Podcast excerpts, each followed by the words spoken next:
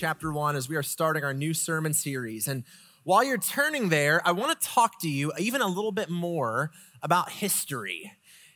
I love history. In fact, I'm a huge history nerd. Uh, it was my favorite class in school. I like to read historical biographies and watch documentaries and stuff like that. Maybe some of you are into that too, or maybe some of you are like, that's weird. Maybe you slept through it in school. But regardless, history is significant. Over 40% of the Old Testament is dedicated to telling the history of the people of God. And we got to hear some really encouraging stories from Pastor David about our history together as a church family, as a campus of Coastal. And I wanted to share just a little bit more from my vantage point. You know, Coastal Church served the Yorktown area faithfully for well over a decade as a single site church.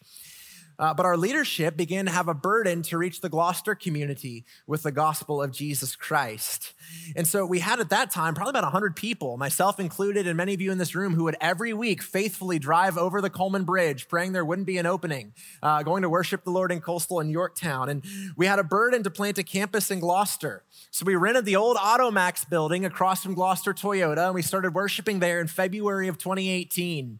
I remember one of my favorite memories there was early one of our early Sundays, we had a couple come to me after one of the services and ask if they could rent out our garage to start doing auto repairs. And they had no clue we were a church. No clue. And I had to be like, uh, look around. Yeah, there's chairs, you know, we're singing, all that stuff. Anyway, and so we used to joke around. That was our kids' area, the old garage. We missed out on a really good business opportunity if we could have taught these kids how to do oil changes. But man, we had such a great time there turning a car dealership into a church. By God's grace and blessing, uh, from COVID until right before we move, our average attendance nearly tripled, uh, necessitating three services and ultimately this facility that you and I are sitting in today. So, a huge purpose of our grand opening today is to celebrate the kindness and the faithfulness of God in leading us here today. This is our history, very briefly, as a campus of Coastal. But I hope you know that the people of God in Scripture had a very fascinating history as well. How about we do the Old Testament in about 60 seconds? You ready? Buckle up. Genesis chapter 12, God calls a guy named Abraham and he says, I'm going to make a great nation out of your family. And through your family, I'm going to bless the whole world. This family does become a great nation, the nation of Israel, and God makes a covenant with Israel. He said, If you obey me, I'm going to bless your socks off and I'm going to bless you in this land that I promised you. But if you disobey, you're going to receive these curses. You're going to be exiled from the land. And I hope you know that the story of the Old Testament is really dark. It's one failure after another. So eventually, God gives them a king, King David, and he establishes this monarchy where God's people were to be ruled by his chosen king. That lasted for a whole generation until they messed that up too, and the kingdom gets divided into the northern and the southern kingdom. The northern kingdom gets conquered by the Assyrians in 722 BC. Then, following suit, 150 years later, the southern kingdom gets conquered by the Babylonians in 586 BC. They get dragged off into exile. Jerusalem gets destroyed. The temple gets destroyed. The walls get destroyed. The gates get burned down. And the city that God God had chosen is in ashes. And it felt like all hope was lost. But through the prophet Jeremiah, God made a promise that 70 years later, his people would come home and he would restore them. And that's exactly what happened because 70 years later, the Persians then conquer the Babylonians. Israel's always getting caught up in the middle of the international conflicts. And King Cyrus of Persia says, Y'all can go home. And so you can read about that in the book of Ezra when they go home. The temple gets rebuilt so that worship can resume, but the problem is that the city itself is still in ruins. The walls had not been rebuilt. And this is where we are picking up the story of the Old Testament in the book of Nehemiah. Nehemiah was the leader that God appointed to go back and to rebuild Jerusalem. And we're going to spend the next two months, both in corporate worship and in small groups that I know you guys have already signed up for and are already in. We're going to spend the next two months studying the book of Nehemiah together as a church family. And here's what I want us to get from this sermon series. First of all, I want us to consider the vision that God gave Nehemiah and how he used him to accomplish his purposes. However, If all we do in this series is learn a really cool Bible story, I think we've missed the point. Yes, I want us to learn this story, but I also want us to see how it applies to our lives today. Because as followers of Christ, God has given us a mission. It's a different mission, to be sure. We're not called to go and to rebuild walls. We are called to partner with God in his mission to build the kingdom. And we do that by preaching the gospel. We do that by making disciples, by developing authentic followers of Jesus Christ. So, we're going to learn what it looks like in this series to have a heart for the kingdom of God, to learn about this mission that God has given us and how he calls us to pursue it together. But in this first chapter, we're going to learn where it all starts. It starts with prayer. Because here's the main point we should pray before pursuing the mission that God has entrusted to us. In this chapter, we're going to see Nehemiah's prayer, and then we're going to see the action that it leads to. So let's read this story together, and then we're going to jump in. This is Nehemiah chapter 1, starting in verse 1. The words of Nehemiah, the son of Hacaliah. Now it happened in the month of Chislev in the 20th year, as I was in Susa, the citadel, that Hanani, one of my brothers, came with certain men from Judah I asked them concerning the Jews who escaped and who had survived the exile, and concerning Jerusalem. And they said to me, The remnant there in the province who had survived the exile is in great trouble and shame. The wall of Jerusalem is broken down, and its gates are destroyed by fire. As soon as I heard these words, I sat down and wept and mourned for days. And I continued fasting and praying before the God of heaven.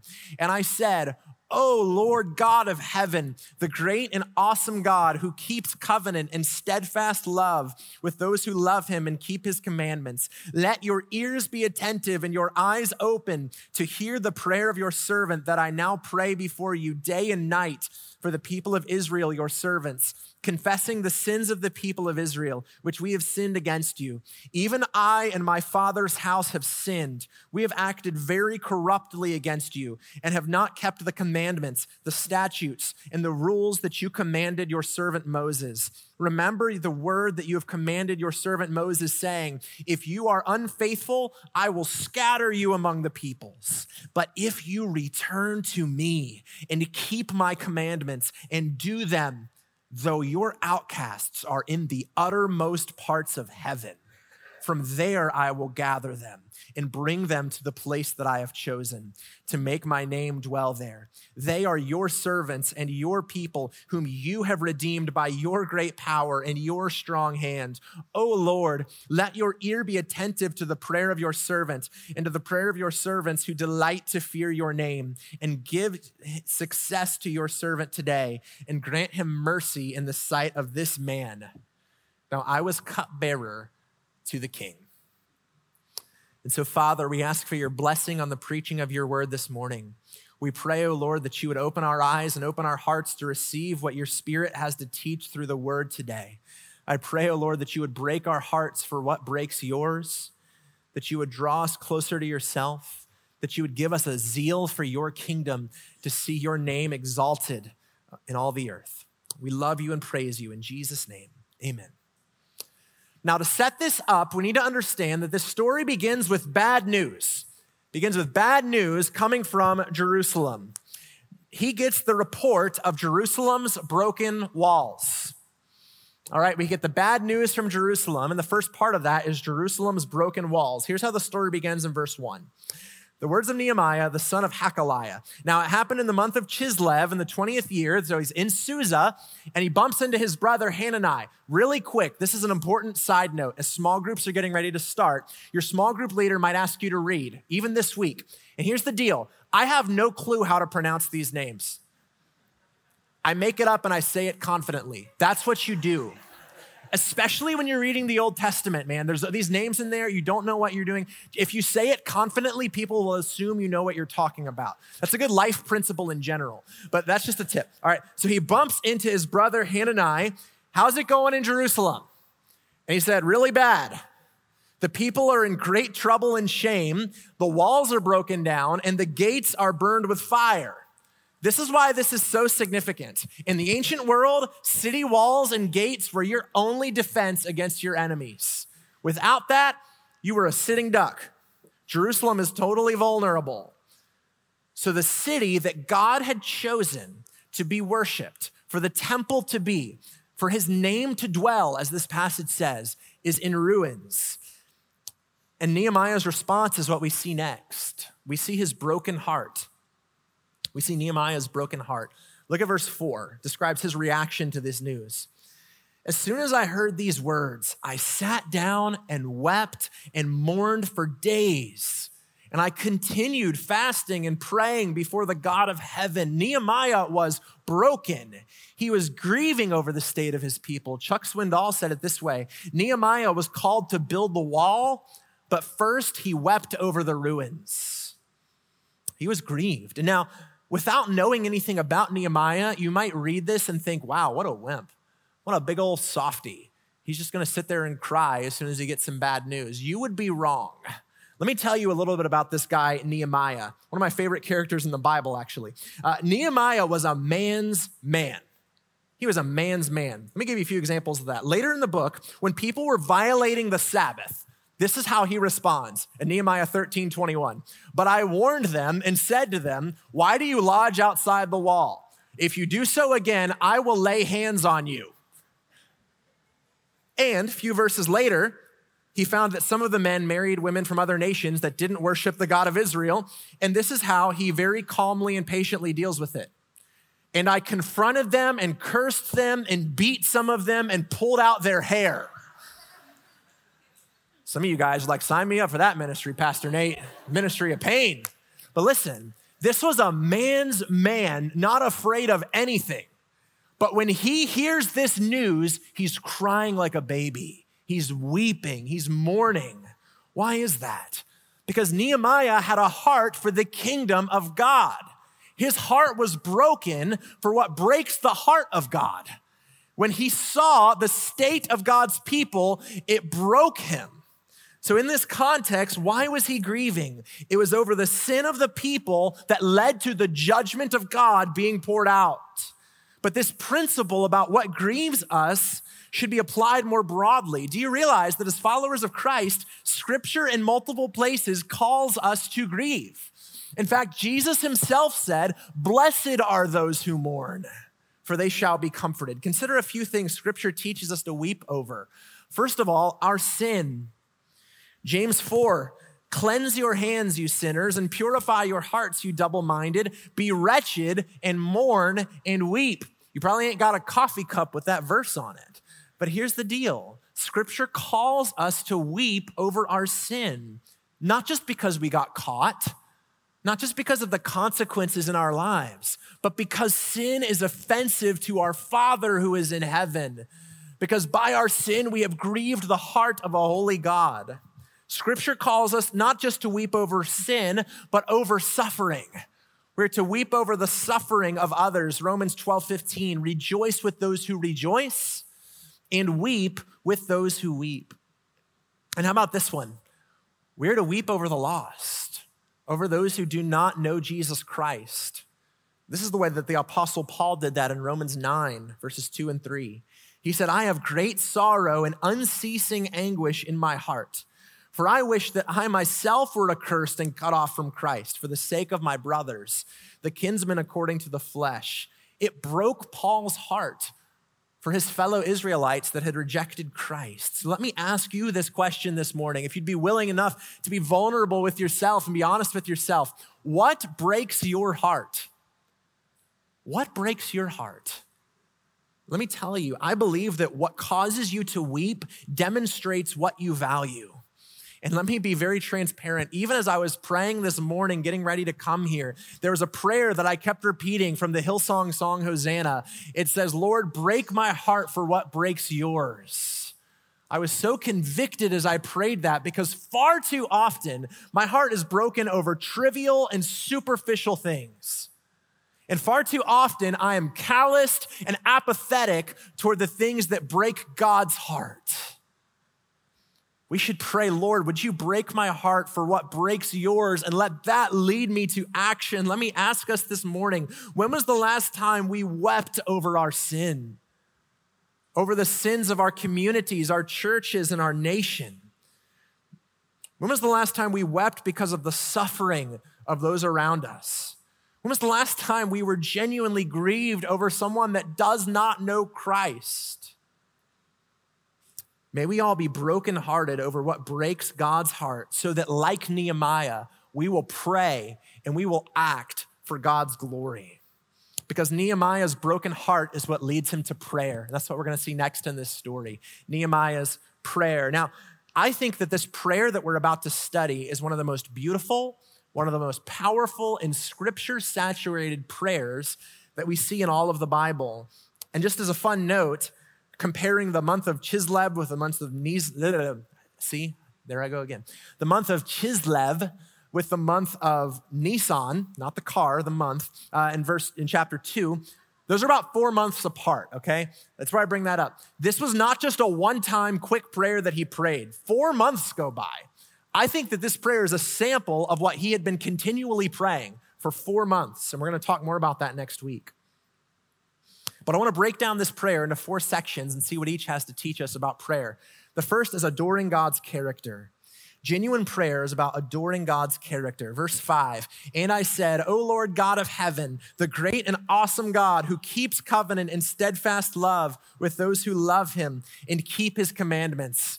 Just listen to how Nehemiah describes God in this first verse. He said, He is the Lord God of heaven. Lord in your Bible should be all caps. It is the covenant name of God, the name that he revealed to Moses. He is the great I am. He is the God of heaven. It's a phrase used multiple times in Ezra and Nehemiah, describing God's transcendent majesty, his sovereignty, that he is the one who rules over all.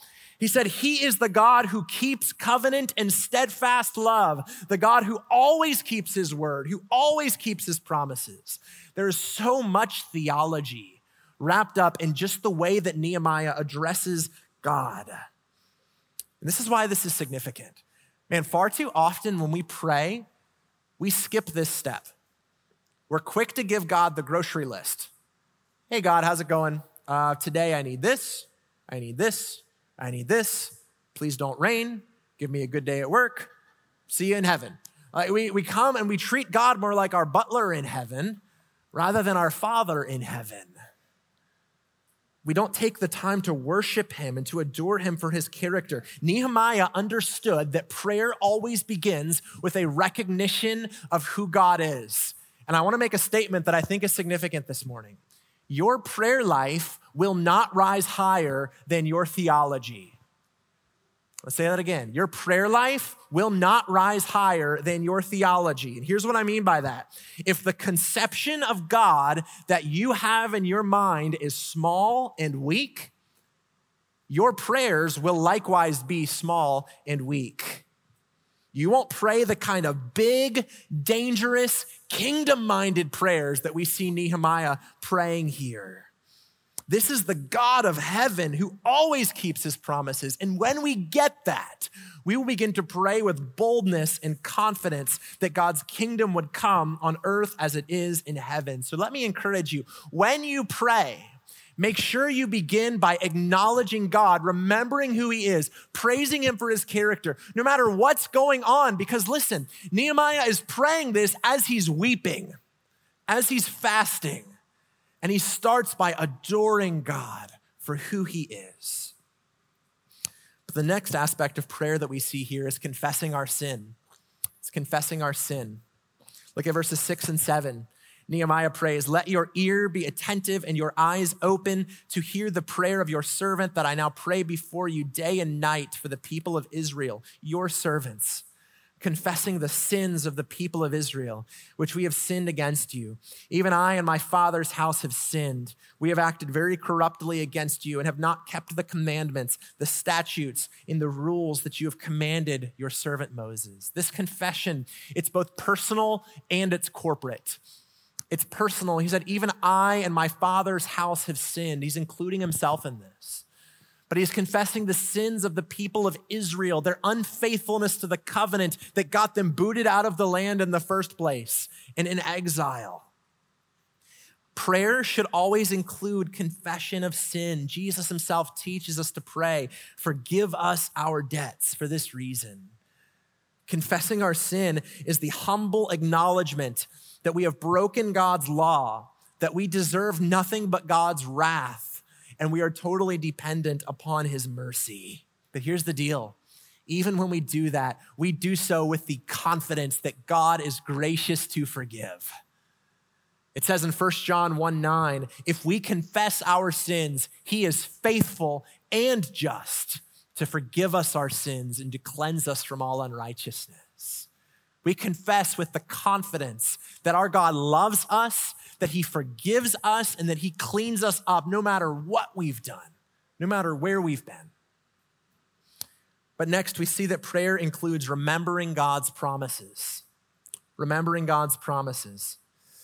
Verses 8 through 10 say, Remember the word that you commanded your servant Moses, saying, If you are unfaithful, I will scatter you among the peoples. But if you return to me and keep my commandments and do them, though your outcasts are in the uttermost parts of heaven, from there I will gather them and bring them to the place that I have chosen to make my name dwell there. They are your servants and your people, whom you have redeemed by your great power and by your strong hand. Let me show you what Nehemiah is doing here. He's actually quoting the Bible, he's quoting Deuteronomy to God. And this is, in essence, how he's praying God, you said you'd do this, so do it. We understand that because our kids do that, right? They'll quote us to us, say, You said you would do this, now do it. I saw this Facebook post recently. My kid, quote, No, I don't remember where I took off my shoes five minutes ago. My same kid, quote, you told me six Wednesdays ago at 2:46 p.m. that we might get ice cream after school. It's probably more selective memory than anything else. I see some of you parents like, yep, that sounds about right. They're calling on us to act on the basis of what we said we would do. You said we would do this, so do it. That's exactly what Nehemiah is doing. He said, God, you said you would do this, so do it. And what exactly were the promises that Nehemiah was appealing to? I actually want to go back to the book of Deuteronomy and show you. This is what he's quoting. Nehemiah said, If you are unfaithful, I will scatter you among the peoples. Likewise, Deuteronomy 28 64. And the Lord will scatter you among the peoples from one end of the earth to the other. And there you shall serve other gods of wood and stone, which neither you nor your fathers have known. That's the bad news. But this is what God promised they would do if they returned. Deuteronomy chapter 30. Listen to these beautiful verses. And when all these things have come upon you, the blessing and the curse, which I have set before you, and you call them to mind among all the nations where the Lord your God has driven you, and return to the Lord your God, you and your children, and obey his voice and all that I command you today, with all your heart and with all your soul, then the Lord your God will restore your fortunes and have mercy on you, and he will gather you again from all the people where the Lord your God has scattered you this is incredible. Verse four. If your outcasts are in the uttermost parts of heaven, from there the Lord your God will gather you, and from there he will take you. And the Lord your God will bring you into the land that your fathers possessed, that you may possess it. And he will make you more prosperous and numerous than your fathers. Do you hear what God is saying? Even if you can make it to the uttermost parts of heaven, you can't get too far away from me. He's saying, if you will return to me, you can never get too far away. Man, maybe there's somebody here today who's been running for a long time and you feel like you've gotten pretty far away from God. Listen, the Word of God says that if you return to God, there's no such thing as going too far. He can rescue you, He can redeem you. And when you come returning, what do you think you're going to find? Because far too often I think, man, you don't know what I've done, Pastor Nate. You don't know the mess and the junk and the sin of my life. If I come back to God, He's not going to want me. You know what the Bible actually says? That when we come to God, He comes running, just like the prodigal son. There's no such thing as running too far for the grace of God. But here's the point for prayer Nehemiah knew his Bible. He knew they were exiled and scattered because of their sin. And he knew that if they returned to the Lord, the Lord would restore them. And on this basis, he's saying, God, you said it, so do it. And as believers in Jesus Christ, I hope you know we have infinitely more reason to do this than Nehemiah did because we have the whole story. We live on this side of the cross and the resurrection. We've received all of God's great and precious promises. And so when we pray, we come to God and we say, Lord, you said you would do this, so do it. Lord, act in a way that is consistent with the promises of your word and we trust that He will do it. Church, let me encourage you in this. When you pray, pray with your Bible open. Pray scripture to God. Say, Lord, you said in your word that you would do this, and I am trusting you to do it. But there's one more thing we learn about prayer, and that's that biblical prayer includes requesting God's help. Requesting God's help. Finally, five or six verses in, Nehemiah gets to the prayer request, and that's in verse 11.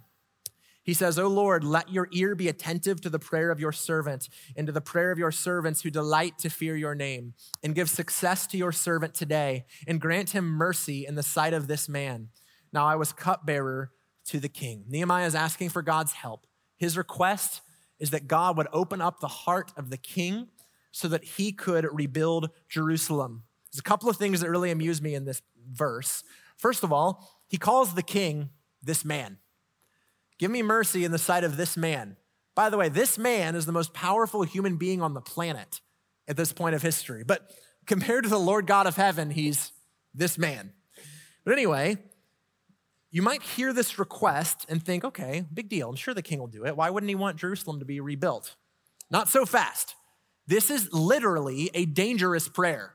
And here's why this is the same king, Artaxerxes, who in the book of Ezra, a generation earlier, decreed that Jerusalem should not be rebuilt because he was biased against it. This is what it says in Ezra 4, verses 19 through 21.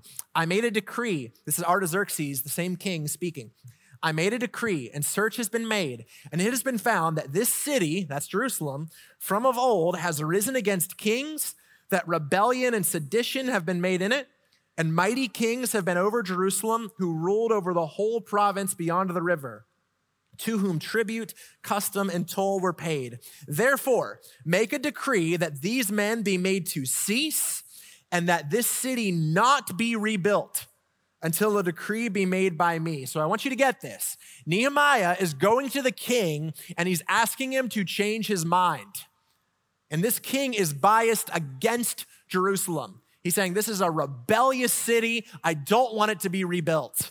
And if you know anything about the law of the Medes and the Persians, you know, read Daniel, read Esther, read these books of the Bible, you'll know that, man, it is a significant thing to ask the king of Persia to change his mind. Nehemiah could have easily lost his life for this request. But to have access to even make such a request Nehemiah tells us, the very end of verse 11, I was cupbearer to the king. And now that means more than he was just the king's waiter. It means that he had a position of influence. In the ancient world, the cupbearer often had an official position in court. He was a trusted advisor to the king. So Nehemiah was in a position to be able to make such a request, though it was a dangerous one. So, what does this teach us today? Church, I think this shows us that it is okay and even encouraged for us to pray boldly, to pray with confidence, to pray that God's kingdom would come and his will would be done on earth as it is in heaven. It teaches us that there is nothing too big to pray for, that we ought to pray that God's will would be done in and through us, that he invites us to come to him and pray. One commentator put it this way Nehemiah came to God empty handed, but not uninvited. That's how we approach the Lord in prayer. So let me leave you with a few final takeaways as we close this morning. First of all, when everything is broken, trust in God's character and in God's promises. Even in your life, if it feels like stuff is messed up and falling apart, Let me encourage you to rest in the character and in the promises of God. I mean, think about this from Nehemiah's vantage point. Jerusalem had been in ruins for 150 years. Yet rather than giving in to despair or resting in his comfortable position, he trusted in the character and in the promises of God. And that led him to pray and to act for God's glory. This is a lesson for all of us this morning. Guys, I am painfully aware of the suffering that so many of you are going through this morning. Man, some of you carried burdens in here this morning that I can't even imagine. But regardless of what you're facing today, regardless of the trial or the temptation or the struggle, let me assure you that you can always trust in the character and in the promises of God. But how? How do we know that God can be trusted? How do we know that He is good? How do we know that His promises will always come to pass? The ultimate answer, and you should know where I'm going with this by now, it's Christ. It's the gospel. The gospel shows us that God is good. The gospel shows us that God always keeps his promises. You see, the gospel is the good news that God rescues sinners like us through Jesus Christ. The gospel is that there is a holy God who created us in his image for the purpose of having a relationship with him. But all of us, we have sinned. We have rebelled against God. We have disobeyed his law. And for that reason, what we deserve is God's wrath and his judgment being poured out upon us. But rather than giving us the judgment that we deserved, God loved us so much that he himself entered into this world to save us. Jesus Christ is God in the flesh. He entered into this world. He lived a perfect life, never once sinning. But he went to the cross where he died and he bore the penalty for our sin in our place on that cross. And three days later, he rose from the dead, showing that he had conquered sin. He had conquered death. He had conquered the evil one once and for all. And now, Whoever will turn away from their sin, will trust in Jesus Christ and receive him into their life as their Savior, will be saved. That is the gospel. That's how you know that God is good because he would stop at nothing in order to save you. That's how you know that God's promises will always come to pass because if he already did the hardest thing possible, sending his son to die on a cross for you, what makes you think he's going to fail on any of his other promises? If God did not spare his own son, but gave, gave him up for us all, how will he not also with him graciously give us all things? So if you're here today and you don't know Jesus Christ, you're not a Christian, you, you have never received Christ into your life, at this time, I want to invite our prayer team forward.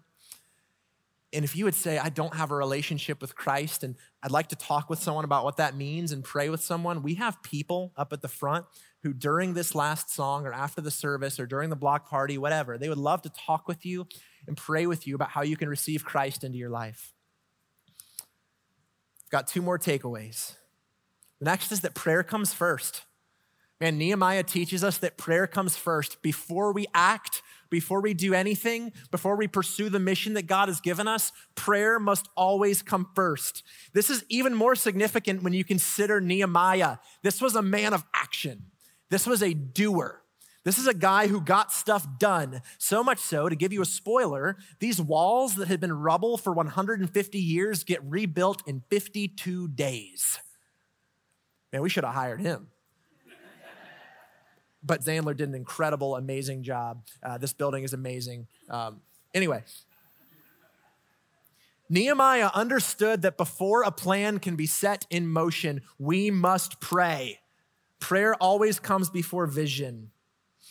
So let me encourage you always pray and seek God's will. Before you make a decision on your own, before you make a decision as a family, pray and surrender it to the Lord.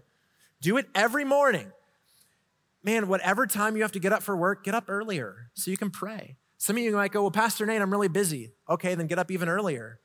Because the more you have to do that day, the more prayer you need. You guys know the famous Martin Luther quote, right? Where he said, I have so much to do today that I must spend three hours in prayer. Right? The more that's on your plate, the more you need God. So get up and pray. Prayer must come first. As individuals and as a church family, prayer must come first. Last takeaway, and we'll close with this. A lot of you guys, when you got your bulletin on the way in this morning, got one of these cards that says Reach Three on it. I want to explain what this means. Here's the purpose of this card. For those of us here who are followers of Christ, you'd say, I am a Christian. I want you to pray and think of three people in your life that do not know Christ, that are not Christians, that don't have a relationship with Christ. I'd like you to write the names of those three people on your card. And I want you to keep this card as a reminder to pray for them.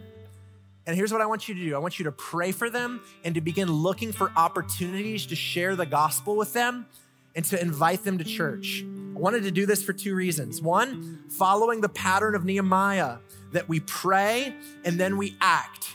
That's what we're gonna do with these Reach 3 cards. We're going to pray for these people, and then we're gonna look for opportunities to act, trusting the Lord and speaking the gospel to them.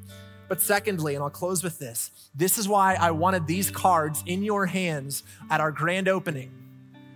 Here's why this card is the reminder of why we're here. This card is the reminder of why so many of you donated so generously so that we could be sitting here today. This card is the reminder of why so many of you gave up your Saturdays and your weekdays and your whatever else, painting these walls, planting those bushes out there, building sound booths, doing all of these things. Why did we do all of that? Just because we wanted a prettier building? Because we wanted more space? Because the members of Coastal Gloucester Country Club needed a nicer facility? Of course not. Why are we here, guys? We're here for Christ. We're here because Jesus Christ is worthy of being worshiped by every corner of this globe, and Gloucester County is the part of it that He has assigned to us. We are here because there are people in this county that do not know the gospel and are on their way to hell. And Jesus has given us this good news, this gospel to take to the world and to take to Gloucester County. This card is a reminder of why we're here. We are here as a gospel outpost to proclaim the best news imaginable that God has come to save us. So take this card, let it be a reminder of why we're here, that we will preach the gospel with all of our hearts for God's glory. Amen. Let's close with prayer. Lord, we love you. You are the God of heaven, the God who keeps his covenant, the God who keeps his promises. Lord, I pray that today you would break our hearts for what breaks yours. I pray that you would use us for your glory. I pray that you would give us a heart for your kingdom. Lord, I thank you that, that you choose to use sinners like us. I pray, Father, that as we go from this place today and as we spend some time in celebration, that you would be honored and glorified in and through us. For it's in Jesus' name we pray. Amen.